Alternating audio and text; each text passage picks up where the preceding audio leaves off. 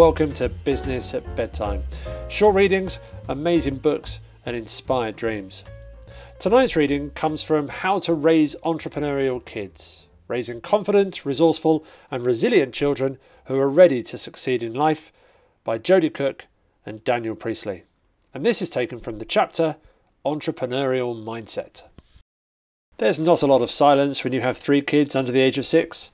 It often means you need to check in to see that the television isn't about to be covered in crayon colours or someone isn't about to toboggan down the stairs on a sibling.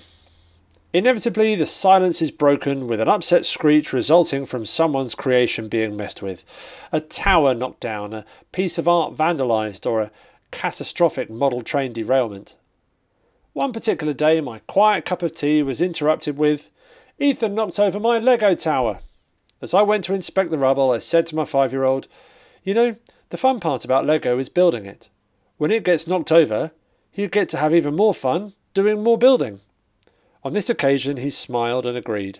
He understood that the fun part was building it, not having it. This simple idea is powerful. Disruption happens to us all throughout our lives. Almost every 10 years, there is some sort of social or economic disruption that catches everyone off guard. A recession, a pandemic, a natural disaster, a seismic technological shift, or a huge political swing. Add that to the stuff that happens in our personal lives that upends our best laid plans. A sick relative, moving cities for work, a death in the family, a career change, a business failure, a divorce, or an injury. I have met with adults who are still stuck on something that happened to them a decade or two ago. I once met someone who was visibly shaken and paralysed with fear as he talked about a terrible personal event that was preventing him from starting a business. He told me how things were going well for him, but that his father got sick. His wife left him and his business failed all within a year.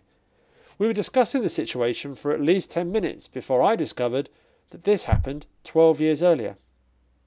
Life is full of unexpected events that topple our hopes and dreams, and we should realistically expect the unexpected to cause havoc every few years. The mindset that the fun part is building it, not having it, is something that adults could probably benefit from as well as kids.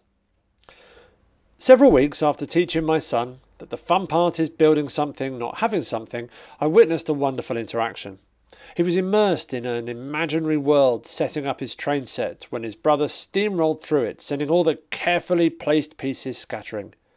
Without prompting, he smiled at his brother and said, Thank you, now we can build it all over again. Do you want to help me?